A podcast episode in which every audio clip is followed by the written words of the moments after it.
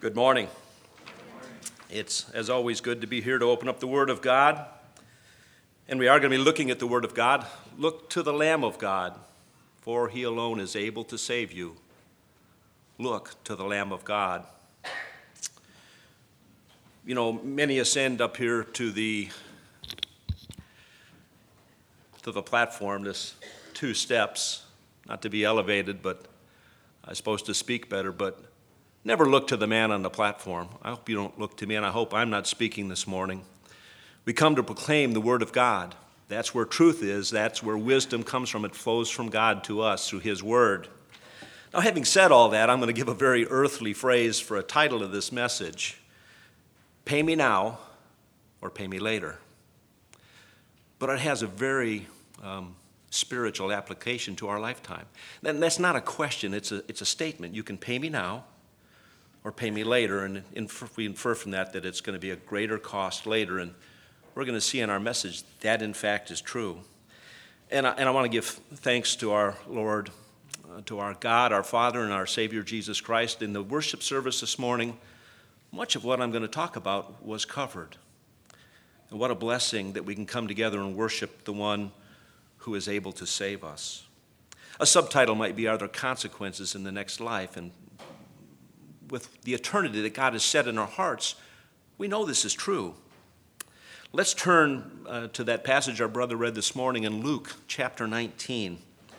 And we're going to uh, try to dig deep and see what the Lord has to speak to us. And while you're turning there, I'll quote a couple of verses. Speaking of looking, God tells us in Isaiah 45 22, Look unto me, all ye ends of the surf, earth, and be ye saved, for I am God, and there is none else.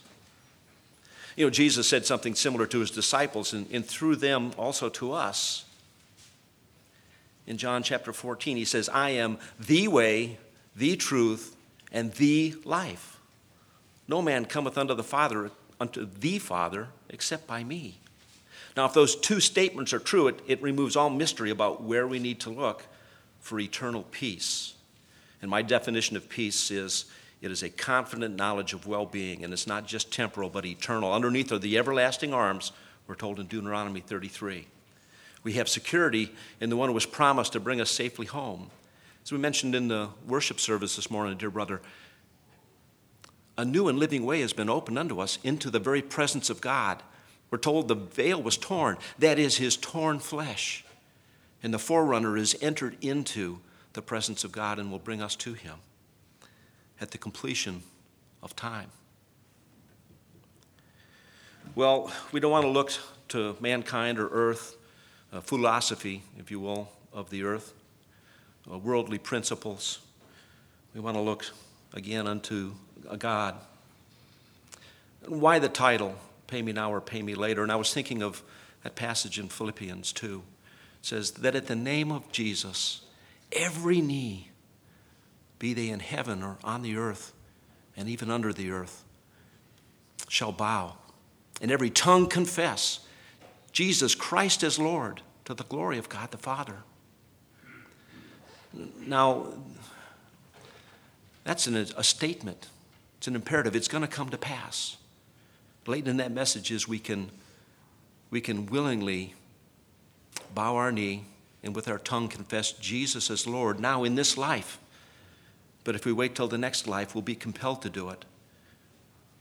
I see that at the great white throne judgment. And those who acknowledge Jesus as Lord there are about to be cast into the lake of fire. So we want to avoid that.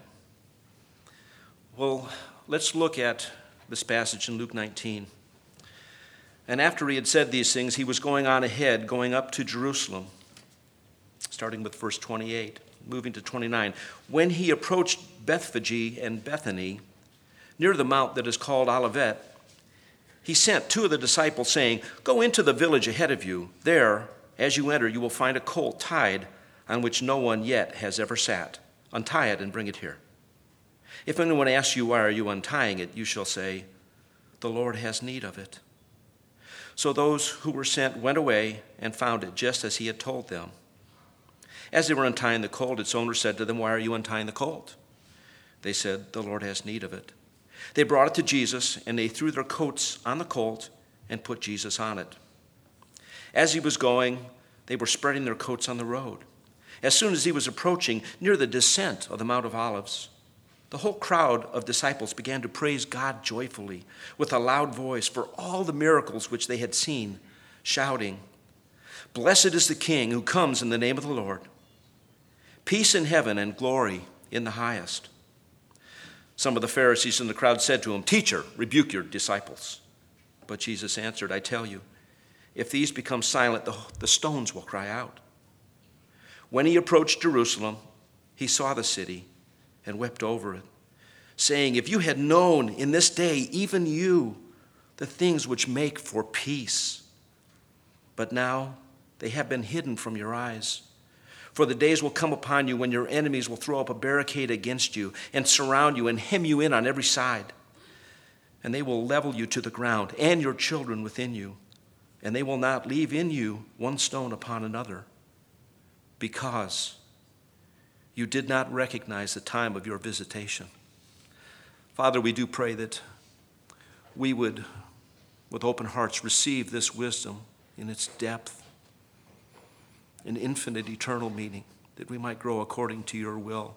We know you've promised your word will not go out and return again void without accomplishing what you sent it forth. We pray that we would act upon what we hear, that we would be productive.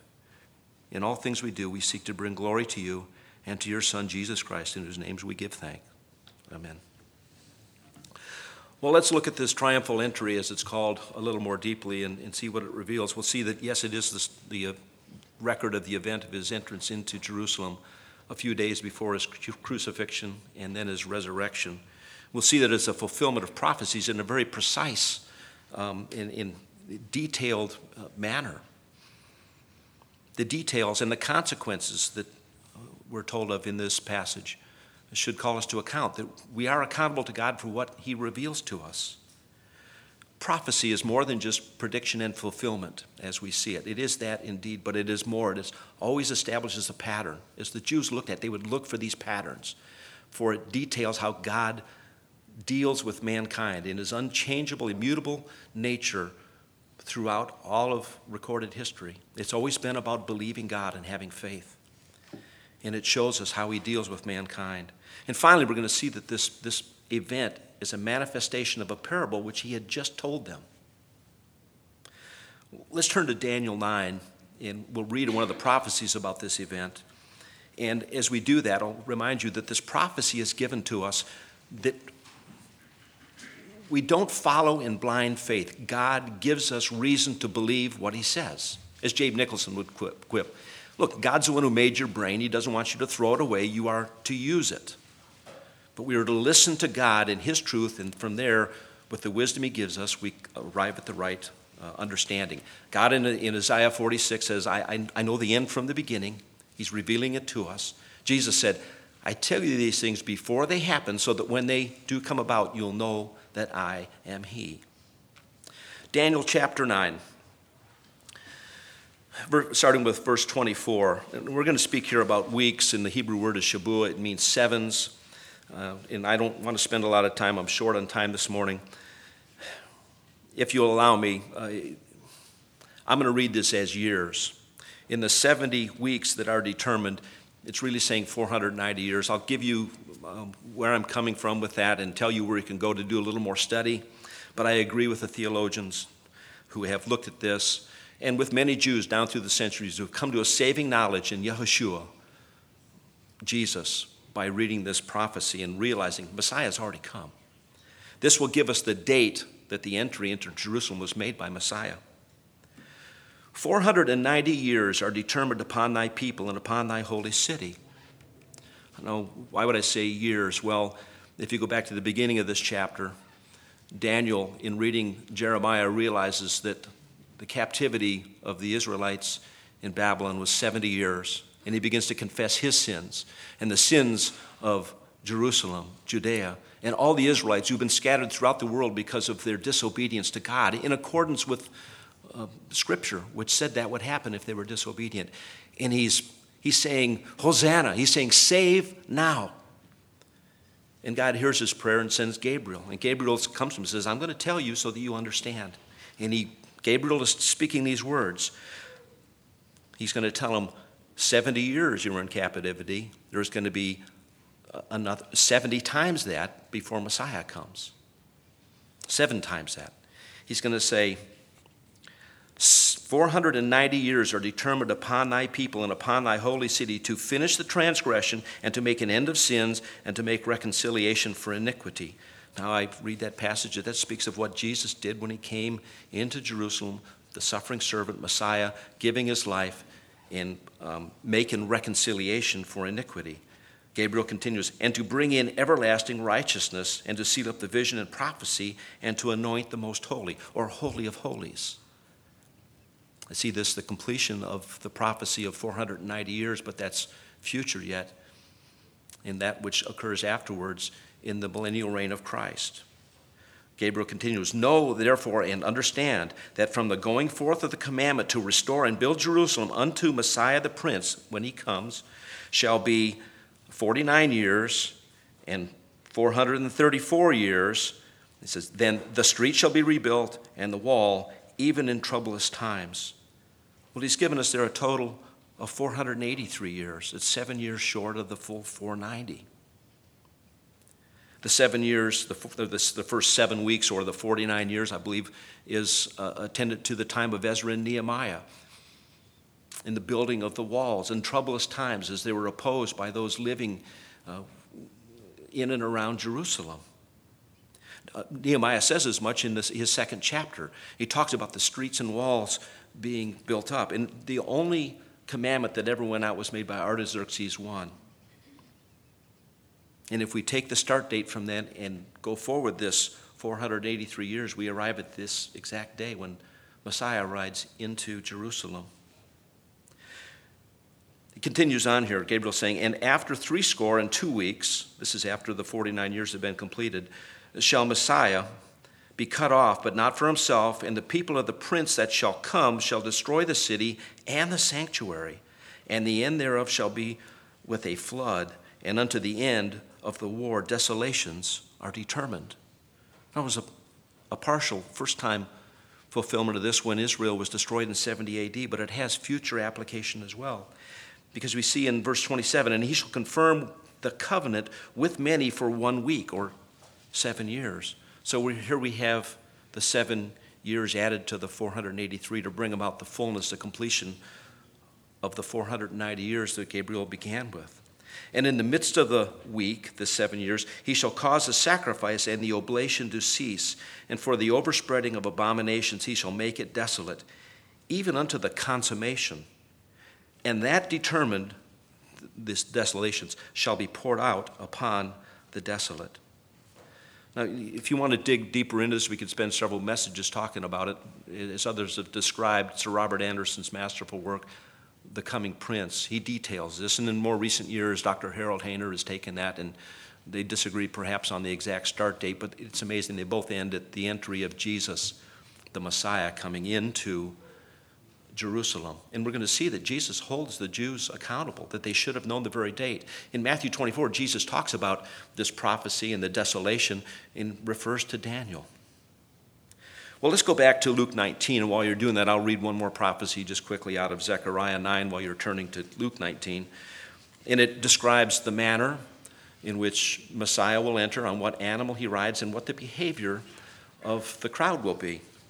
Zechariah 9, verse 9 reads Rejoice greatly, O daughter of Zion. Shout, O daughter of Jerusalem. Behold, thy king cometh unto thee. He is just, and having salvation, lowly, and riding upon a donkey, and upon a colt, the foal of a donkey.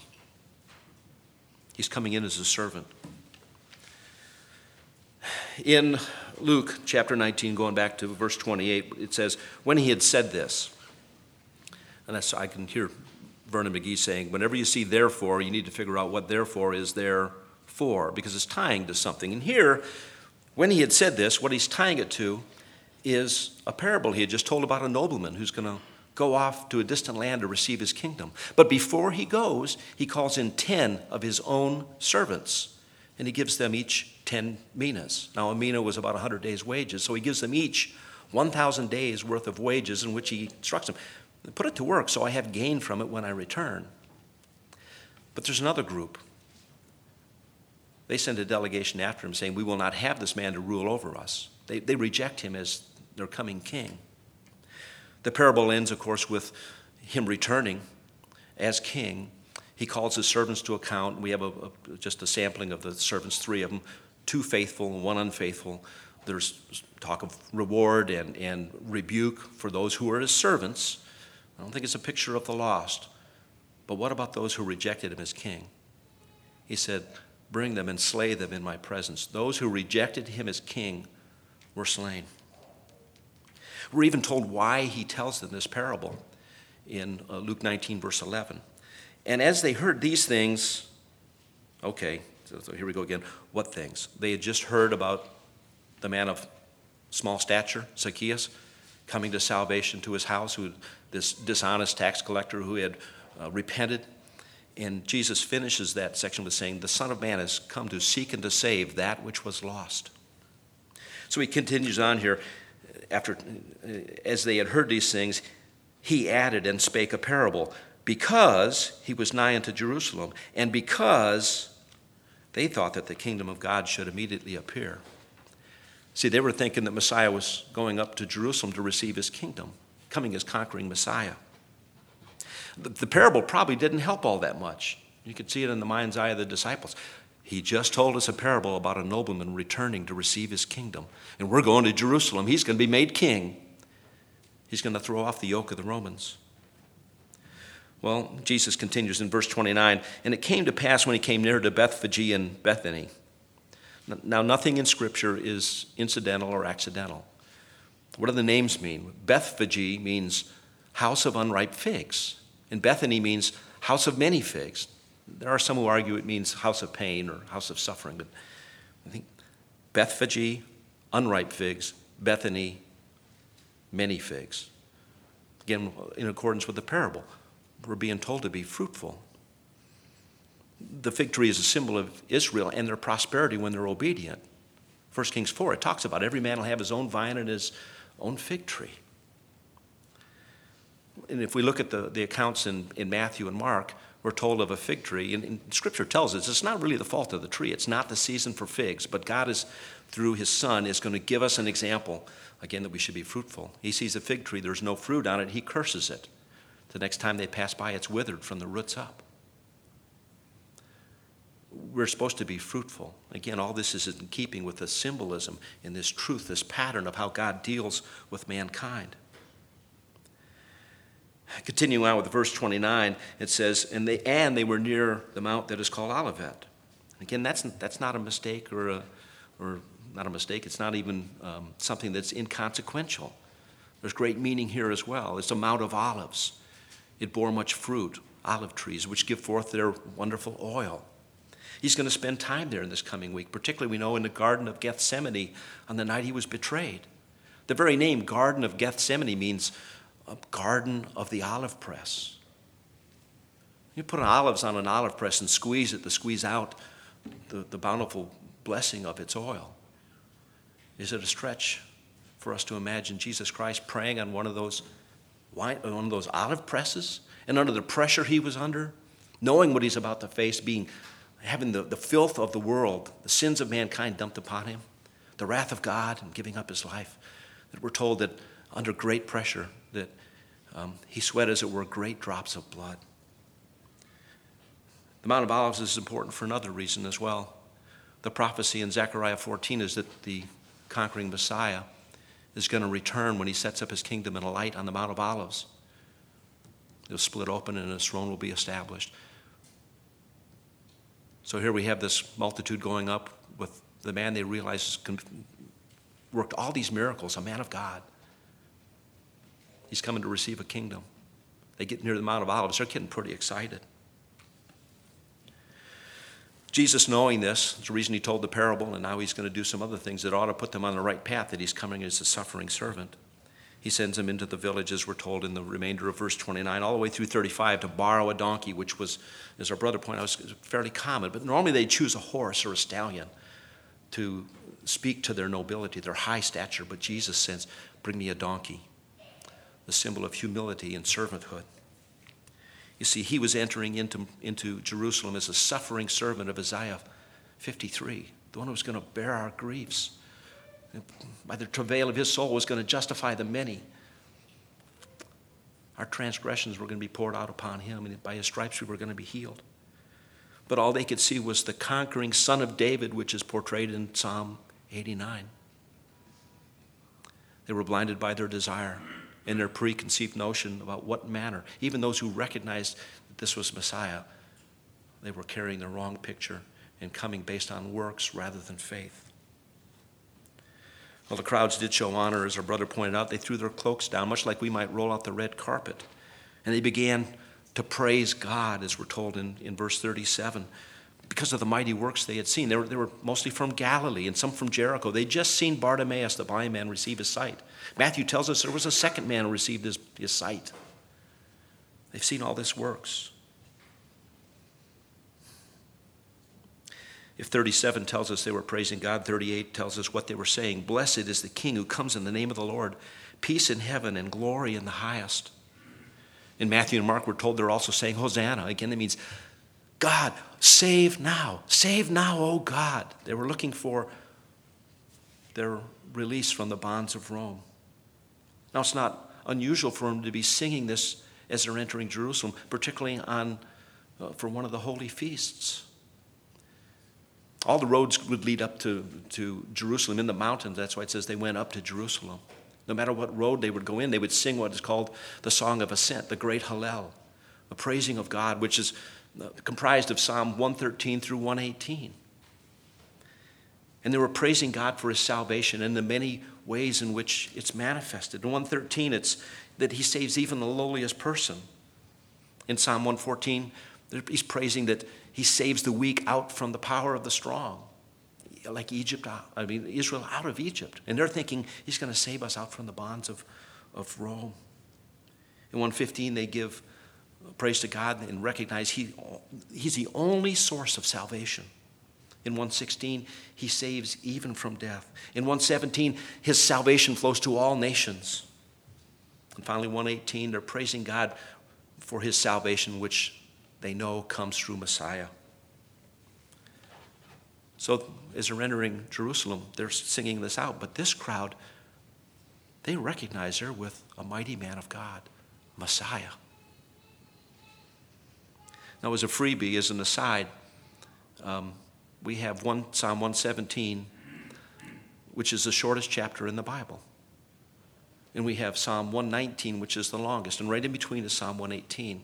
Now, in the, the Bible I tend to use for study and, and teaching is the New American Standard. The very middle verse in the Bible is Psalm 118.8. And what does it say? It says, It is better to, to take refuge in the Lord than to trust in man. And the very next verse is, It is better to take refuge in the Lord than to trust in princes. And if we're putting our trust in man, if we're putting our trust in princes, I don't care whether it's political or even religious, for putting our faith in religious organizations and traditions and men. We're building on the wrong foundation.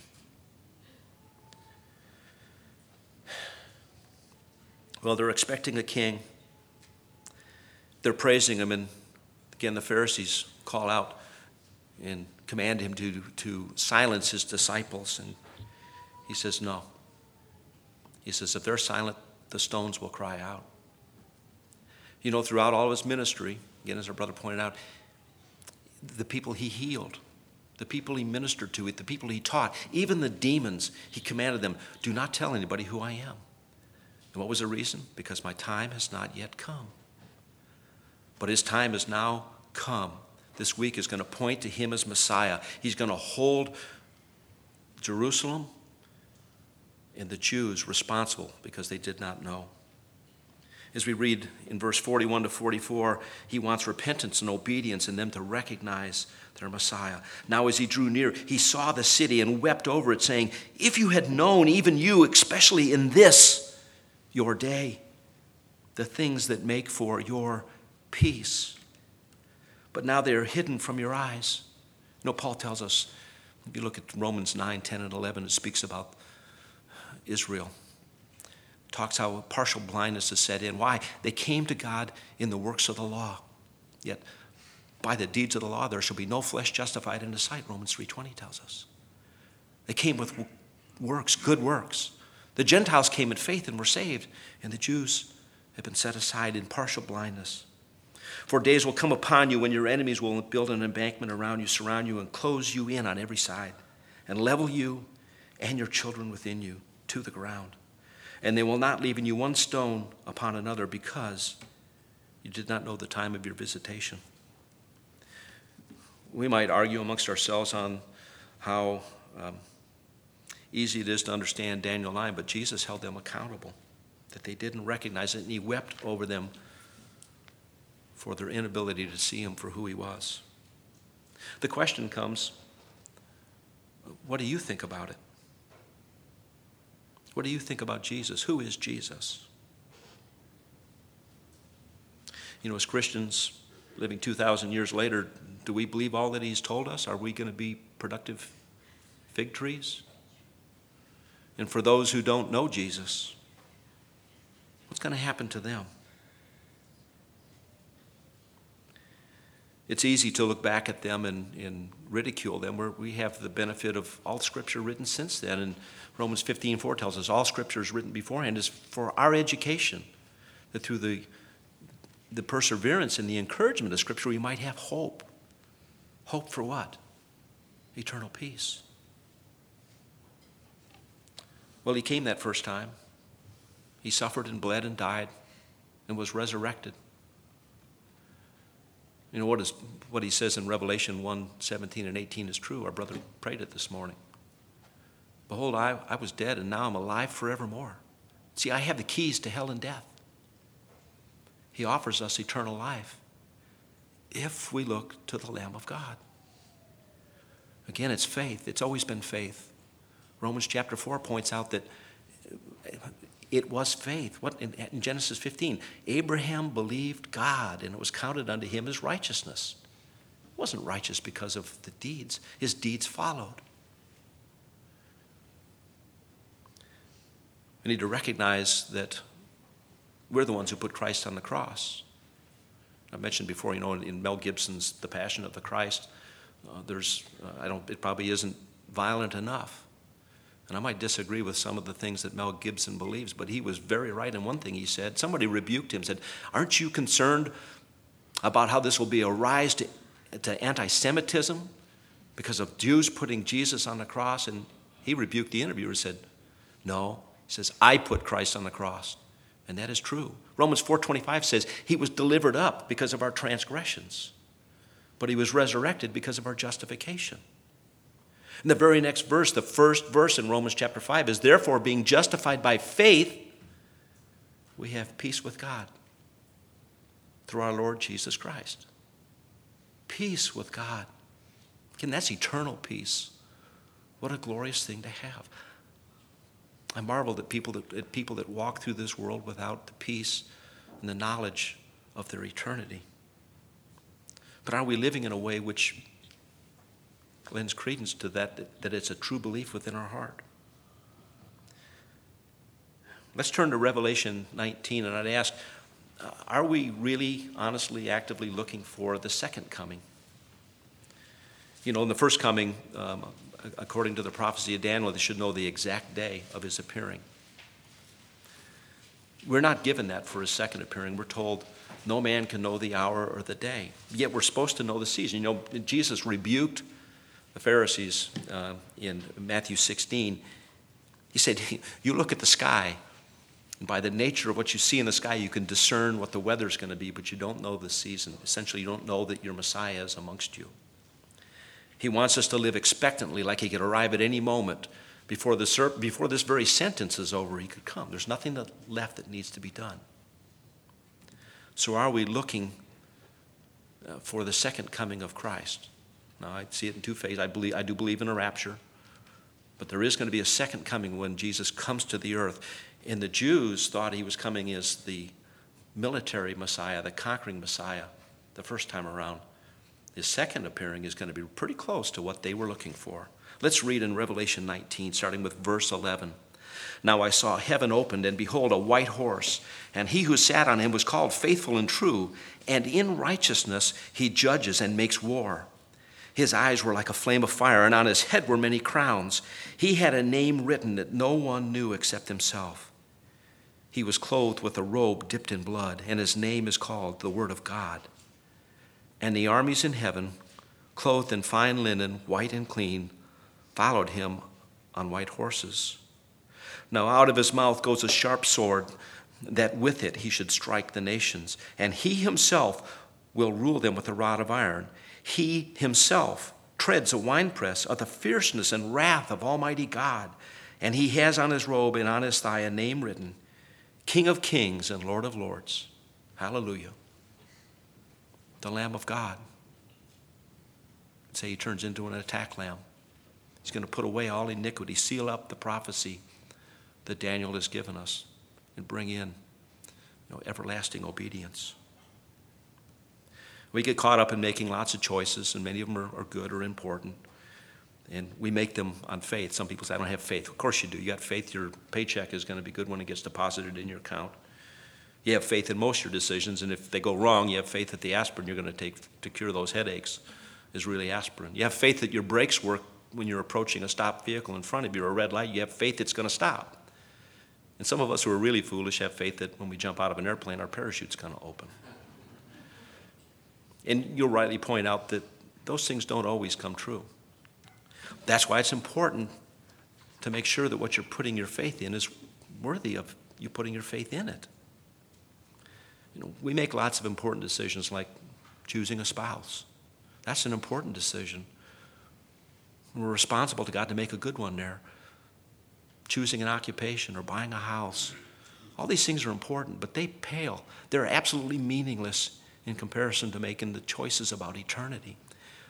Life is not a video game, it's not a reset button. You don't get a do over. It's appointed unto man once to die and then the judgment. We have to get this right. You can't afford to make the eternal mistake. We don't want to be like those who sent the delegation after the nobleman. We, we refuse to have this man rule over us. What stands in our way of obtaining a favorable eternal outcome? Uh, what is it that might cause us to suffer the wrath of Almighty God? Scripture makes it very clear there is two places where all people are going to dwell, in one of those two places for all eternity. There are the pleasures of heaven. Psalm 16:11 says, "In your presence is fullness of joy, and in your right hand is pleasures evermore." The other place, a lake of fire, is going to be far too hot for any joy or pleasures. The short definition of heaven is that's wherever God is, in the presence of the power of His glory. That's where we want to exist. And I would say that Scripture points out we're going to receive bodies. You know, when I lay up this earthly tent, when it's rolled up and put away, there's a, there's a, a body in heaven waiting for me, not made by human hands. It'll make me appropriate in my body to dwell in the presence of God. For those who are going to the lake of fire, they're going to be given a body which is appropriate for them to endure that wrath forever. Is hell really real and is it eternal? You know, John Walvoord asks a, a, a, question. He says, What does it say about human nature that a much higher percentage of people believe in the existence of heaven than do believe in the existence of hell? he said, Nobody likes to talk about this, about eternal damnation, about hell, the lake of fire. But the same book that gives us heaven also gives us hell. Jesus talked more about hell than heaven because he didn't want anybody to go there. There's a huge amount of description of what it's like. Jesus talks about it being eternal fire, unquenchable fire, uh, where the fire is not quenched, torment and fire. You know, in, in 2 Thessalonians chapter 1, Paul writes about what it's like and, and why those who go there go to the lake of fire. 2 Thessalonians 1, verse 9 says, When the Lord Jesus will be revealed from heaven with his mighty angels in flaming fire, dealing out retribution to those who do not know God and to those who do not obey the gospel of our Lord Jesus. These will pay the penalty of eternal destruction away from the presence of the Lord and from the glory of his power. They reject the simple gospel of all who call upon the name of the Lord shall be saved. He who hath the Son hath life. Believe. You know, we sang, hath everlasting life. John 5 24, he says, If you hear my words and believe him who sent me, you'll have everlasting life. You'll not commit the judgment, but have already passed from death unto life. We already possess it. We have it in the past tense, completed, perfect aorist tense in Romans verse 30. Those who've been called have been justified, those who have been justified have been glorified. Some people say, well, that eternal destruction mentioned there in 2 Thessalonians 1 9 means, well, it's just annihilation. No. In, in Revelation chapter 14, we're to- told the smoke of their torment rises forever and ever. In Revelation chapter 20, it says, not just the smoke, they will suffer. It describes a lake of burning sulfur where the wicked are tormented day and night forever and ever. You say, that doesn't seem fair. Well, as David points out in Psalm 51, all our sin is against God ultimately. We might sin against one another, but ultimately it's against God. God is infinite, God is eternal. The punishment for rejecting the salvation He freely gives us will be, uh, it'll be eternal. It will be eternal, and it will be infinite, beyond our ability to comprehend. It ought to be a fearful thing. Daniel says it's a place of shame and contempt. Utter forlorn. We'll have a recognition if we are so unfortunate as to go to hell, as to realize our position is irrevocable. We are there for all eternity. How do we avoid it? The world is full of ideas. They look to, again, earthly philosophy, and they re- rely upon their own thoughts and their own logic instead of going, again, as we said at the beginning, for the wisdom which God can give us and the truth which comes through Scripture. They'll make claims like, well, good people go to heaven, when in fact just the opposite is true. Good people can't go to heaven, but bad people can. And there's a very simple reason. Because the Bible tells us there aren't any good people. Heaven's going to be filled with bad people who've been made good, been washed clean by the blood of Jesus Christ. But good people can't go to heaven. There's none good but God. Others will throw in, well, to make up for the times you're not good, do some good works. And, and in the scale, the balance, it'll be weighed. If your good, good works outweigh your bad works, you end up with this you're justified in the eyes of God. You can get into heaven. But as has been pointed out before, you can't even do that down here in a court of law. How often do we hear it in the news about somebody who's just been an absolute wonderful citizen they can't believe they committed this horrific crime. All their goodness doesn't count for anything. They still go to prison. You say, well, that's violent crime. Well, the same thing for a traffic ticket. It's still wrong. You can't trade good works for bad works down here, and you can't do it getting into heaven. God, He likes our good works, but He says, if you can employ your good works to be righteous before me, you'll be like the Jews. In Romans 11, He says, they come to me with the law by works and yet it's by faith, like it was with Abraham. That's how it's reckoned unto us as righteousness. He says, Your righteous works look like filthy rags to me in Isaiah 64 6.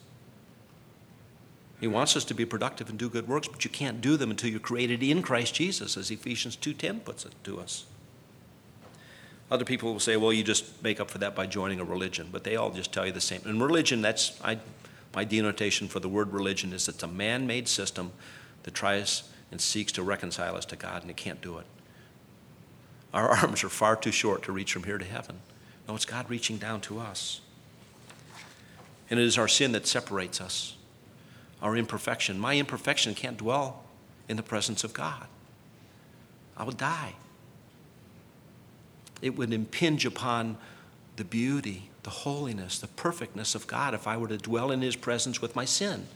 And I can't make a go. If I was perfect from now to whenever I die, I still can't get rid of the sins from this morning, yesterday, or last week, or last year. Only God can wash them away. Romans 3:23 tells us all have sinned and fallen short of the glory of God. And Romans 6:23 says there's wages to be paid for that. Now God's a perfect accountant. Every debt will be paid. The wages of sin is death. Well, gloriously, that verse goes on to say, but the free gift of God is eternal life through Jesus Christ our Lord. God looks at me and says, Russ, he says, You're full of sin. You got no righteousness. But as hard as that I would be redeemed. You know, he told the, the prophet Ezekiel that we belong to him, that he has the right to do with us as he will. In Ezekiel 18:4, he says, the soul that, all souls are mine, the soul of the Father and the Son. And he goes on to say that the soul that sins, that soul must die. But I believe it's the 23rd verse of that chapter. He says, I take no pleasure in the death of the wicked. In the 33rd chapter, he tells Ezekiel, Tell them this As surely as I liveth, saith the Lord, I take no pleasure in the death of the wicked. He wants us to turn, repent, change our mind, and turn to Him and be saved, as He said in Isaiah 45. Look unto me and be ye saved, all ye ends of the earth. I am God and there is none else. He had Peter tell us in 2 Peter 3 9, I desire that none should perish, but that all should come to repentance. He had Paul write to Timothy and tell us, This is good and well pleasing to God, our Savior, who wills all men to be saved. How can it happen? You know, uh, Plato, writing to Socrates some five, six hundred years before the time of Christ, had very insightful thinking about deity and righteousness and sin. He said, Plato said, it may be possible for deity to forgive sin, but I can't see how. He understood the conundrum. How could a righteous God forgive sin? The simple answer is he can't, and he doesn't. That may seem shocking, but we, we always praise God for forgiving our sin, but God does not forgive sin. As I said, He's a perfect accountant. Every debt must be paid. And it just comes down to who's going to pay for it and how it's paid. You know, it was mentioned this morning without the shedding of blood, there's no remission of sin. I like the way it's put in the Young's literal translation because it juxtaposes purification by blood according to law and then according to grace. Hebrews 9:22 according to Young's literal translation, and with blood almost all things are purified according to the law. We're not under the law. It continues on, and apart from blood shedding, forgiveness doth not come. The sin isn't forgiven. The one offering up the blood sacrifice, that obtains it. The sinner is forgiven. God looked at me and he said, Russ, you're full of sin and you have no righteousness. He said, Behold, my son, Jesus. He's full of righteousness. He has no sin. He said, Let's make a, let's make a trade. I'll take your sin. I'll take your sin, Russ, and I'll give it to Jesus. And I'll take his righteousness and give it to you. You can find that in 2 Corinthians 5.21. He who knew no sin was made to become our sin that we might become his righteousness in God. It's an unfair trade, but it's a good deal. You can't get a better deal than that. In the aftermath, God looked at me and said, Not guilty. I am guilty. I said, He's a perfect accountant. He knew where every one of my sins were hidden. And He picked up every single one of them and put them on Jesus Christ. Past, present, and future, all my sin was piled upon Jesus Christ. That horrible afternoon on the cross. And put away. I said, God's a perfect accountant. He's also a perfectly honest accountant. When something has been paid, he will neither ask nor receive a second payment for what's already been paid for. And therefore, what it says in Romans 3:26 is true. Therefore, he can be just and the justifier of the one who has faith in Jesus Christ. The only catch is only Jesus can substitute for my sin, and only Jesus can substitute from your sin. I am the way, the truth, and the life. No man cometh to the Father except by me. If you'll just confess to God that you're a sinner, that you need salvation, you deserve the death that is promised in Romans 6:23. But acknowledge the love of God demonstrated through the gift of his son who died and was resurrected for our justification that he paid for our sins. Let me finish with a, an analogy. Uh, I've used it before, but it, it's such a great analogy. because it speaks to life and to that question how long do you have? How long are you going to live? The illustration is one of skydiving. And I don't know, that makes people a little nervous talking about something they think is insane or uh, instant death. And so I want to start this by saying, look, we have a perfect record in skydiving. Put your minds at ease. We always have ways of couching things, don't we, to, to make them palatable. I, I'm not joking, we do. We have, seriously, we have a perfect record in skydiving. And it speaks to this scriptural principle. It is important you define what it is um, you're proclaiming or making claims about. Our perfect record is this every single skydiver who's ever got out of the airplane has made it back to the earth. We have not left any skydivers in the air. The application, of course, is this we come into this life flesh and blood, and we will not survive beyond this life in flesh and blood. If the Lord tarries in sending his Son, each of us will die physically. We may disagree about everything I've been discussing this morning, but I'm pretty sure we'll all agree that one day we're all going to be dead. Unless it's the intervention of the rapture catches us up alive to be ever be with the Lord. And hallelujah, what a, what a wonderful thing. Well, how does this fit the skydiving? Well, when a skydiver, at our drop zone, we normally get out about 13,500 feet. And it's been months since I've jumped. I don't think you can call me a skydiver anymore. I'm, I'm almost feel earthbound. But we got about a minute, almost a minute of free fall that's, that you can uh, partake of when you get out at 13 or 14,000 feet.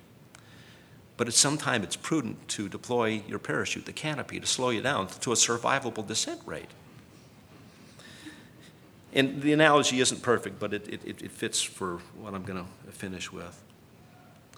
Every once in a while, rarely, but every once in a while, something goes wrong with that parachute, and there's a malfunction, and it no longer can save your life. You are traveling at such a high rate of speed that uh, repatriation to the earth, that, that impact, that sudden stop, it's not going to be survivable. And an alarming trend has begun to develop in the last few years, and it's not amongst beginners or students. It's, this is amongst experienced, good skydivers. Good. They've done a lot of good works. We don't know why they do it because they don't survive. But there's a malfunction of the parachute, the thing that they think can save their life, and they begin to work on it. And work. We call it rigging in the air. Rigging's supposed to be done on the ground in preparation for the skydive. But these guys begin to work with that parachute, play with the suspension lines, and do whatever they can to try to make it work. And they work on it. They work on this thing that can't save them. They work and they work and they work for the rest of their lives on something that can't save them. This world is full of people that are working on their salvation by working on their works, something that can't save them. And just like every skydive ends up with a skydiver back on the ground, so this life ends up with us passing into eternity. So I'd ask you again do you know how long you're going to live? Do you know how much time you have? Do you know what's going to happen to you when you do die? If you don't know, it's not safe for you to die. Simple faith in Jesus Christ. It doesn't come by a prayer, it doesn't come by baptism, communion uh, going to church, giving, all those are good things and we should do them, but they don't save you. They'd be more, they'd be the works that would come afterwards that would show that a change has taken place. If you don't know what's going to happen to you, let's talk. I'd, I'd love to spend some time talking to you. If you're listening to this later, I pray that the Lord would raise somebody up that can answer the question. Just don't put it off. How much time do you have? Father, we thank you for the truth of your word and for the confident knowledge we can have that when you make a promise, you're not a man that you should lie, neither are you're the Son of Man that you would change your mind. You have promised to bring us freely home into the glory of your presence. Again, we recognize your word does not return void. We pray that this will impact our lives, believers and unbelievers alike, that we would give forth fruit attendant uh, as worship for the one who gave his life for us, and that those whom the Spirit, the Spirit is working upon their hearts, that they would come to a saving knowledge of your Son, Jesus Christ, in whose name we give thanks. Amen.